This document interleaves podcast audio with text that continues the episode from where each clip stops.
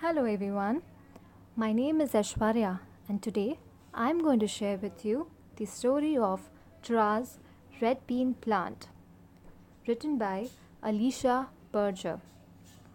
On her birthday, Tra's mother gave her a special gift. Wow, red beans and a gardening book, Tra said. Now I can grow my own red bean plant. First, plant the seed, Tra read. So she did. You're doing great, Tra, the book told her. Now water it. La la la, Tra sang as she did just that. My red bean plant will soon grow up, Tra told her friends. You have to water it a lot to keep it healthy, they said. Just like kids have to drink a lot of milk to grow big and strong.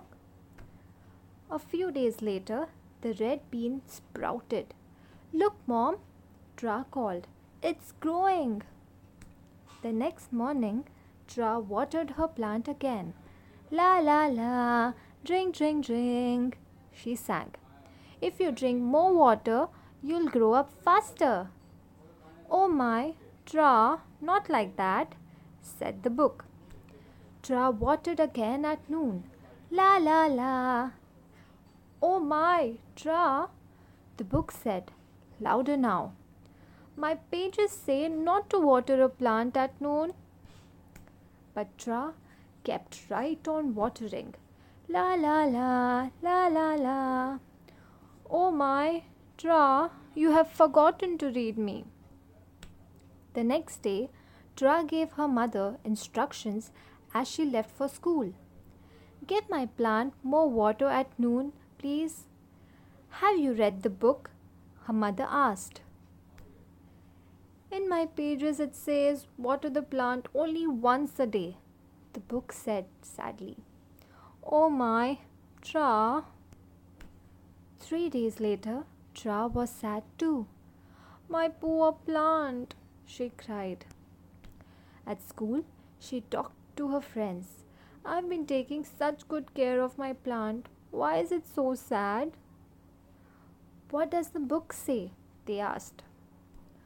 Oh my, Tra said.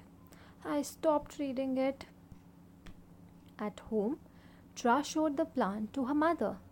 I'm sorry, Mom, Tra said. I'm going to read the book now. That's a great idea, her mother replied. Do not water the plant too much or its root will become soggy, Tra read. The leaves will then droop and turn brown. I'm so sorry, Red Bean, Tra whispered. The plant won't be sad because he knows you love him, her mother said. You can show him your love by learning how to take good care of him. You can also say sorry to the book because you ignored her. She needs your attention too. A few days later, Red Bean was healthy again. Now Tra and her gardening book were best friends. Thank you.